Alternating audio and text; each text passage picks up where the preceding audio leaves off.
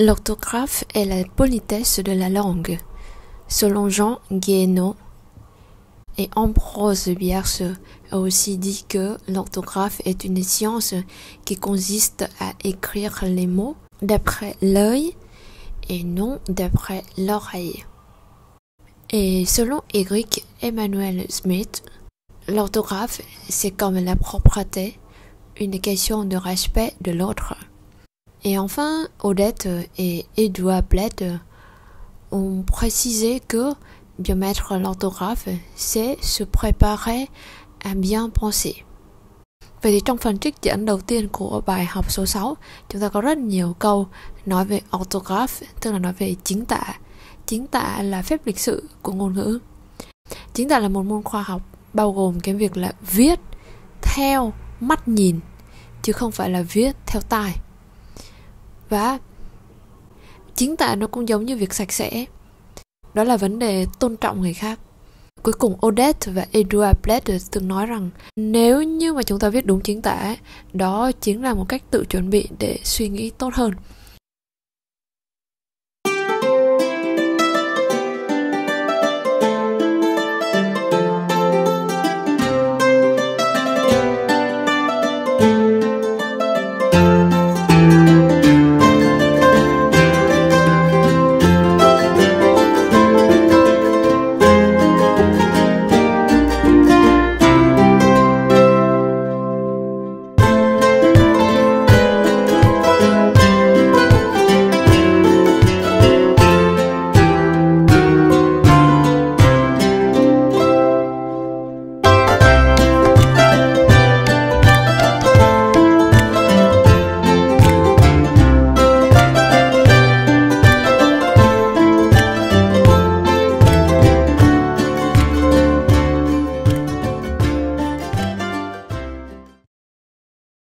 Và chính tả tiếng Pháp thì bao gồm cả những cái việc mà chúng ta đã từng nói trong bài học số 5 đó là việc à, chọn à, từ này, chia số ít, chia số nhiều, động từ này, hoặc là biến đổi của các từ vựng. Hoặc là việc cách sắp xếp nó một cách hợp lý, hoặc là các cái cú pháp, cấu trúc như thế nào. Thường trung bình mà đối với một bạn mà làm bài viết B1 thì cũng đâu đó cũng phải tầm khoảng hai chục lỗi ngữ pháp đặc biệt là trong vòng khoảng à, 5 năm đầu khi mà chúng ta học tiếng Pháp ấy, chúng ta biết cách dùng nó chứ không phải là nhìn thấy người ta viết mà mình viết lại là đúng. Đôi khi là nhìn người ta viết thì như thế nhưng mà mình viết lại thì lại không ai hiểu gì và không đúng. À, cũng rất nhiều trường hợp là khi các bạn học viết tầm khoảng B1, B2 thì các bạn hay bị à, cái tình trạng là bị nhồi chữ. À, dùng từ xính chữ thì nó cũng hơi quá bởi vì là thực ra đó không phải là chủ đích của các bạn. Nhưng mà trong cái cách mà mình làm đó thì nó lại có cái dấu hiệu của việc sinh chữ. Tức là sao? Tức là đối với rất nhiều từ vựng thì khi mà chúng ta đọc nó và chúng ta nhìn thấy nó trong một câu và khi chúng ta dịch nó ra được một cái nghĩa cụ thể thì nó không phải là cái nghĩa sẽ được dùng trong tất cả các trường hợp. Và dịch được cái nghĩa của cái từ đó ra không có nghĩa là suy ra được cái công năng sử dụng của nó. Khi mà đến lượt mình viết thì cái ý của mình nó lại không giống như trong cái tình huống mà đã được diễn đạt từ cái câu mà chúng ta làm mẫu ở trước đó. Bởi vậy nên là chính tả tiếng pháp nó cũng là một vấn đề cực kỳ rối rắm tuy nhiên nếu như mà chúng ta học thật là tốt chính tả tức là học những cái nguyên tắc ngữ pháp và ứng dụng nó về mặt hình thức tốt. Nếu mà được như vậy thì các bạn cũng làm rất là tốt. Cái phần uh, connaissance linguistique là phần uh, kiến thức ngôn ngữ ở trong bài thi TCF chẳng hạn thế. Nhưng mà nếu mà đối với trong trường hợp là khi mà học TCF mà các bạn không học về mặt chính tả về các cái nguyên tắc à, chuyển đổi trong à, từ vựng hay là những cái trường hợp ví dụ như de, de, du, à, on, o đó những cái trường hợp chuyển đổi như là chúng ta cũng đã nhắc sơ sơ ở trong buổi số 5 thì à, cái bài thi B1 sẽ rất là khó để cho các bạn được cái điểm mà tối ưu phần à, ngữ pháp. Ở trong tiếng Pháp thì thường chúng ta sẽ thấy là khi mà chúng ta phát âm lên thì thường là âm cuối là âm cầm. S cầm P cầm T cầm. Khi mà chúng ta nghe mà để chúng ta có thể viết được đúng cái từ đấy thì nó rất là khó. Bởi vậy nên là chúng ta cần phải kết hợp song song cả việc là nghe và và có một cái từ trên mặt chữ. Vậy thì cái mắt mình nó cũng phải cố nhớ và cái tai mình thì nó chỉ làm cái việc đầu tiên là nhận diện ra được âm tiết. Còn về sau thì sau khi mà mình đã đọc thành thạo rồi đi thì chúng ta phải để đến việc là cho đến cái mắt và nó làm việc. À, chẳng hạn như là bây giờ chúng ta đọc là mộ và nó viết là à, m o t. Và chúng ta có một từ nữa là mô m a u x. Chúng ta cũng đọc là mô đọc như nhau cả. Về tiếng pháp nó làm rối, đa phần làm rối người đọc, người học là vì nó có những cái trường hợp mà đọc thì giống nhau, nhưng mà viết thì hoàn toàn khác nhau nên cố gắng bỏ thời gian ra làm các cái bài tập và triệu động từ làm các cái bài tập và trong sách bài tập ngữ pháp làm một thời gian hoặc là lâu lâu kết hợp uh, lôi bài tập ra làm. Thực sự là nếu như mà chúng ta làm bài tập thường xuyên ấy, thì nó sẽ trở thành một cái việc là như mình tập thể dục hàng ngày thôi chứ nó không có cái gì mà gọi là quá kinh khủng cả. Thì cái sách bài tập ngữ pháp mà của những cái môn ngoại ngữ ấy, thì nó dễ hơn rất nhiều so với lại là những cái cuốn bài tập toán hay bài tập hóa bài tập lý ngày xưa mà chúng ta học. Bởi vì thường nó sẽ có một cái công thức và việc của mình là mình sẽ ứng dụng lại liên tục liên tục liên tục. Chỉ có điều là mình nên kết hợp. À, nếu mà các bạn muốn nhanh thì các bạn nên tìm những cái cuốn sách mà trong đó người ta đã có cái phần giải thích hoặc là bằng tiếng Anh hoặc là bằng tiếng Việt những cái câu mà người ta đưa ra làm ví dụ cho mình. Không nên làm bài tập ngữ pháp khi mà mình không hiểu cái câu đó có nghĩa là gì. Giả sử bây giờ mình học đến B1 rồi thì mình làm một cái cuốn ngữ pháp của A1, A2 thì đa số câu trong đó là mình hiểu. Còn mà nếu như khi mà các bạn học A1, A2 mà các bạn lại cố chỉ là bỏ thời gian ra học ngữ pháp cho nhiều và và làm bài tập của những cái trình độ cao hơn như là B1, B2 và khi mà đọc vào những cái câu của người ta viết mình không hiểu được chẳng hạn thế. Và cái việc làm ngữ pháp mà khi mà mình không hiểu câu thì nó rất là vô nghĩa. Nó tương đối là vô nghĩa. Và yêu cầu cái việc hiểu nó mới giúp cho cái quá trình học à, ngữ pháp nó trở nên hiệu quả.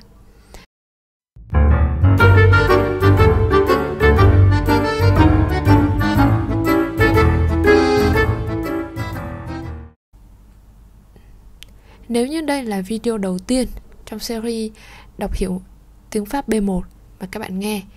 Thì à, đây là phần nội dung các cái bài đọc ở trong sách học đi thôi, đọc hiểu.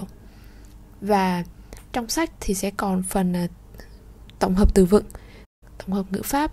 Thì trong sách thì đã có cái phần hướng dẫn nghĩa. Nên là chúng ta tiếp cận vào đó, chúng ta dễ hiểu và dễ vận dụng được những cái nguyên tắc và những cái công thức ngữ pháp mà mình đã học hơn.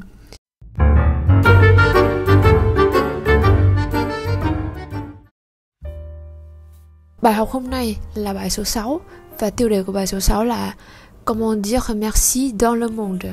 Vậy bài học đầu tiên chúng ta nói về việc là làm thế nào để chào hỏi trên khắp thế giới. Còn bài học số 6 thì chúng ta lại nói về việc là làm thế nào để nói cảm ơn uh, ở trên thế giới. Và nói đến việc cảm ơn thì nó là một dấu hiệu, một dấu hiệu quan trọng của phép lịch sự. Người Pháp có hai cái câu cửa miệng mà đôi khi ờ, người Pháp họ nói là à cái đó nó cũng là hơi thái quá hai cái câu là pardon và merci. Đi đâu ở đâu các bạn cũng nghe merci và uh, pardon. Pardon thì mình chỉ cần đụng nhẹ người ta một cái thì cũng pardon xin lỗi. Vậy thì merci và pardon nó giống như là hai câu cửa miệng. À, bây giờ chúng ta sẽ bắt đầu đọc bài số 6 Bài số 6 có tựa đề là Comment dire merci dans le monde? Uhm. Ở trên thế giới người ta nói cảm ơn như thế nào? C'est l'un des mots les plus importants, à savoir quand on voyage. C'est encore mieux quand on connaît la réponse qui va avec. De rien en espagnol ou vous êtes le bienvenu en turc. Et en anglais, un chinois ne remercie pas quelqu'un qui le complimente. Il répond par exemple Ce n'est rien, mais chi où j'ai fait ce que je pouvais, car il faut se montrer humble et modeste en toute occasion. Trong này chúng ta sẽ có một vài từ vựng về động từ như là savoir là động từ biết. Nhưng mà biết này là những cái mà do bản năng.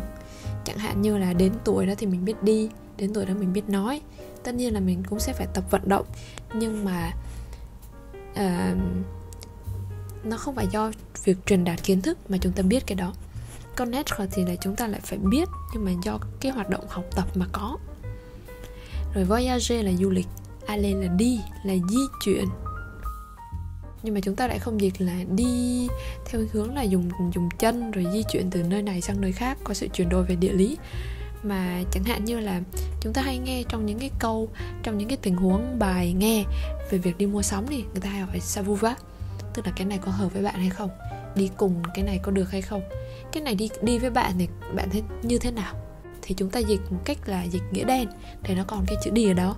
Và chúng ta dịch theo cái nghĩa hiểu, cái nghĩa chuyện và cái nghĩa để cho nó nghe tiếng việt nó không có bị buồn cười là cái món đồ này có hợp với bạn hay không? Vậy thì các bạn hình dung rằng có những cái trường hợp mình không có đi tìm bằng cái chữ hợp. Bây giờ mình hỏi, mình nghĩ trong đầu là cái áo này có hợp với bạn hay không? Thì chúng ta sẽ không phải là vì mình có cái trường hợp đó mình đi tra từ điển.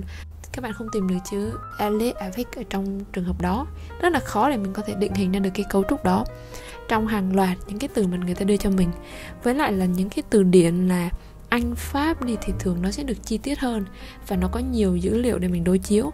Còn từ điển pháp việt và việt pháp, đặc biệt là việt pháp thì nó rất là hạn chế và cũng đã khá lâu rồi không có một cái bản update nào. Và từ xưa đến nay thực sự là để nói mình có một cái cuốn từ điển Việt Pháp mà nó có chất lượng thì cũng hơi ít hơi ít. Và thường thì chúng ta nên dùng uh, ngày nay thì từ điển không phải là không cần thiết mà là cái lượng thông tin mà chúng ta cần phải đối chiếu trong một cái trang từ điển thì nó rất là nhiều nguồn lực này, nhân lực này, kiến thức này, thời gian này, cái sự đầu tư này mà chúng ta có thể xây dựng được một cái bộ từ điển việt pháp pháp việt như thế, đồ sộ như thế, thì thực sự là chưa có người làm.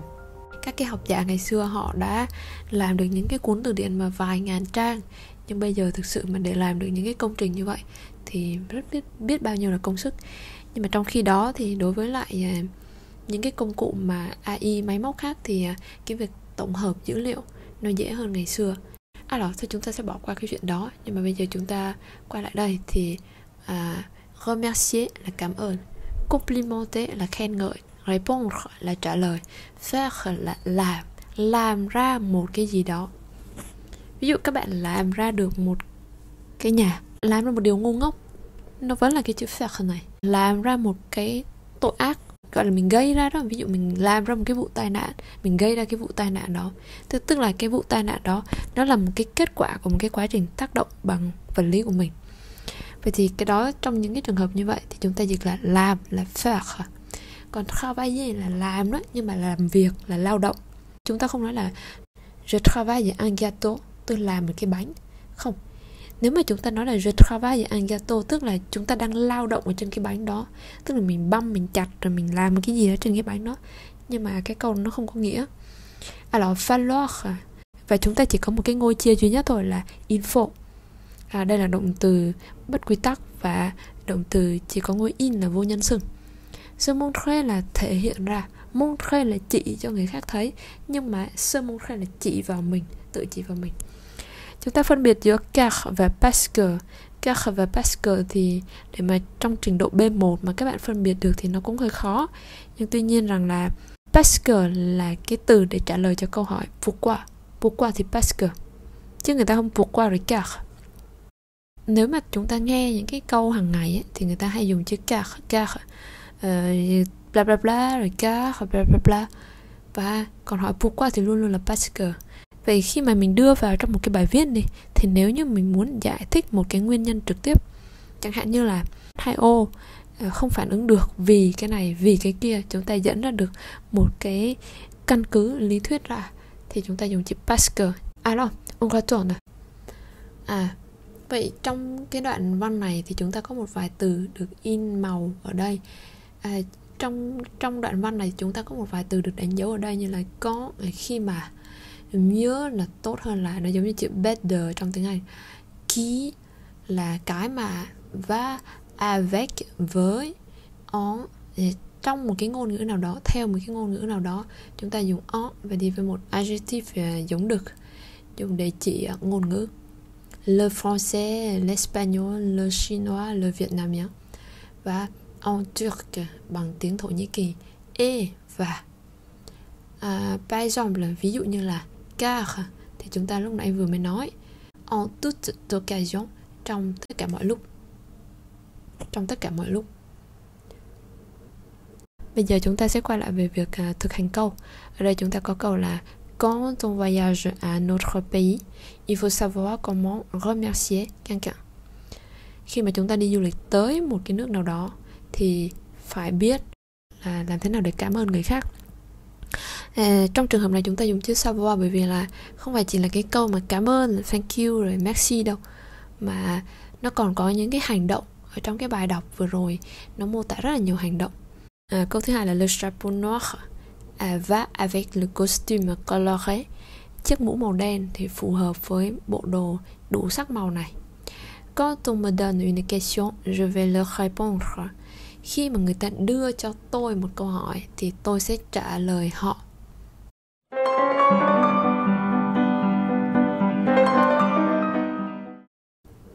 Đoạn thứ hai chúng ta có là à Hong Kong et dans le sud de la Chine, on remercie la personne qui vient de servir le thé en tapotant deux fois sur la table du bout des doigts. Il y a plusieurs façons de remercier en japonais. Domo arigato, merci bien, arigato gozaimasu, merci beaucoup. Un remerciement, on répond duitashimashite, je vous en prie, c'est ça. À, trong này chúng ta có động từ remercier là cảm ơn, venir là đến, servir phục vụ, tapoter là vỗ nhịp lên, tapoter, tapoter vỗ nhịp, avoir có, répondre là trả lời, prier là cầu nguyện, venir de cộng với. Verb infinitif tức là vừa mới làm gì đó. Cái này là một cái cấu trúc gọi là passé récent là quá khứ gần. On chúng ta dùng như một đại từ. Chúng ta phân biệt là khi nào chúng ta dùng on là đại từ và khi nào chúng ta dùng on là gerundif gerundif là một cái cấu trúc mà hơi giống như tiếng Anh chúng ta có verb in là đang làm cái gì đó. Thì bên này là on cộng verb và cộng on trong bài chúng ta có là en tapotant từ động từ tapoter. Ở đây chúng ta có động từ remercier thì chúng ta có en remerciant. Hoặc là servir thì chúng ta en servant. Hoặc là répond thì en répondant. À, chúng ta có một trường hợp on là đại từ. Thì on là đại từ khi mà nó thay trong một cái cụm và cái cụm nó bắt đầu bằng giấy từ đờ um, chúng ta có một vài câu để thực hành. Ở đây là dans le sud du Vietnam le climat est plus humide. Ở miền Nam Việt Nam thì khí hậu nó sẽ ẩm hơn. Je viens de finir la lecture. Tôi vừa mới kết thúc việc đọc. Quand tu me remercies je vais te dire de rien. Khi mà bạn cảm ơn tôi thì tôi sẽ nói với bạn là không có gì cả đâu được rien. Đoạn thứ ba chúng ta coi là à la fin d'un repas turc en famille on remercie l'hôtesse c'est-à-dire la femme la plus âgée car même si elle n'a pas cuisiné c'est elle qui a présidé au choix des plats et à leur élaboration. La réponse à un merci est prononcée Din, ce que l'on peut traduire par Vous êtes le bienvenu. En français, après un merci, on peut répondre de rien ou je vous en prie. L'équivalent anglais c'est You're welcome, alors qu'en espagnol on répondra de nada et en italien prego. à, chúng ta có động từ cuisiner là nấu nướng présider là chủ trì chủ tọa nên chúng ta có chữ président là chủ tịch hoặc là tổng thống prononcer là phát âm pouvoir là có thể traduire là dịch cái gì đó ra répondre là trả lời. Cấu trúc thì chúng ta có một vài cái như là c'est-à-dire là có nghĩa là c'est x qui ta ta ta ta là đó là cái người mà đã làm cái việc gì đó. Chúng ta có động từ traduire thì đi với giới từ là par dịch ra bởi dịch ra thành. À, à, alors que là trong khi mà chúng ta phân biệt là à la fin de và enfin often là chỉ cuối cùng một cách chung chung. Đầu tiên cuối cùng đầu tiên tiếp theo cuối cùng. Nhưng mà à la fin de là cuối là kết của một cái sự kiện gì đó của một cái tình huống nào đó. À, nó rất là cụ thể. Hay là ở cuối con đường ở vào cuối năm rồi ở cuối câu chuyện thì chúng ta có một cái đối tượng cụ thể và chúng ta lấy cái điểm cuối của cái đối tượng đó còn mà trong cái mạch truyện thì chúng ta chỉ nói là đầu tiên cuối cùng và chúng ta nói nó chung chung cho cả cái mạch truyện đó thì chúng ta dùng chữ enfant à và cũng có một cái trường hợp đó là finally trong tiếng Anh đi cuối cùng thì bạn cũng đã đến thì mình phải dùng chữ enfin. Hay là cuối cùng thì bạn cũng đã có B1 rồi enfin. À, chúng ta tiếp tục thực hành câu. À la fin de l'année scolaire. Vậy ở đây chúng ta lấy cái mốc là năm học. À la fin de l'année scolaire nous organisons une visite au musée và cuối năm học Il faut cuisiner ce plat en deux heures phải nấu cái món này trong vòng 2 giờ. En France, après le repas, on boit du café. Chỗ này là một cái mở ngoặc nhỏ về văn hóa luôn. Là ở Pháp thì sau bữa ăn, người ta uống cà phê. Thế nên các bạn đi nhà hàng á, Các bạn ăn trưa xong hoặc là ăn tối xong, Người ta hỏi là, Monsieur, Madame, un café? Thì à, nó không phải trong cái văn hóa của chúng ta. Thường là người Việt mình mà, Nếu mà có trà đá đi, Thì ăn xong thì mình hay uống trà. Nhưng mà Tây thì người ta ăn xong thì người ta uống cà phê. Và bởi vậy nên khi mà mình đi nhà hàng ấy, mà mình ăn xong, thì kiểu gì bồi bàn người ta cũng hỏi mình câu đó. Voilà, merci. On vient de finir la sixième leçon euh, dans le recueil học đi thôi euh, pour la lecture. Các bạn có thể nghe lại các bài học, nghe từ bài 1 trở đi thì đã được đánh số theo thứ tự từ dễ đến khó và cũng có nhiều trường hợp là trong những cái buổi đầu tiên chúng ta đã phân tích ra một số từ đó rồi, thì sang buổi thứ hai nó mang tính kế thừa, tức là mặc định là các bạn đã biết và đã nhận diện được rồi. Thế nên chúng ta sẽ không bàn tiếp nữa, không có đi nhắc lại, nhắc đi nhắc lại trong từng cái video một là cái này cái này cái này cái này. Thì có một số thứ thì chúng ta có thể là nhắc đi nhắc lại, nhưng mà nó mang tính ngẫu nhiên nhiều hơn, hoặc là một cái khía cạnh khác của cái từ đó. Merci de votre attention. Au revoir à bientôt. Xin cảm ơn các bạn đã theo dõi bài học này và hẹn gặp lại các bạn trong các bài học tiếp theo trên kênh Video. Xin chào tạm biệt và hẹn gặp lại.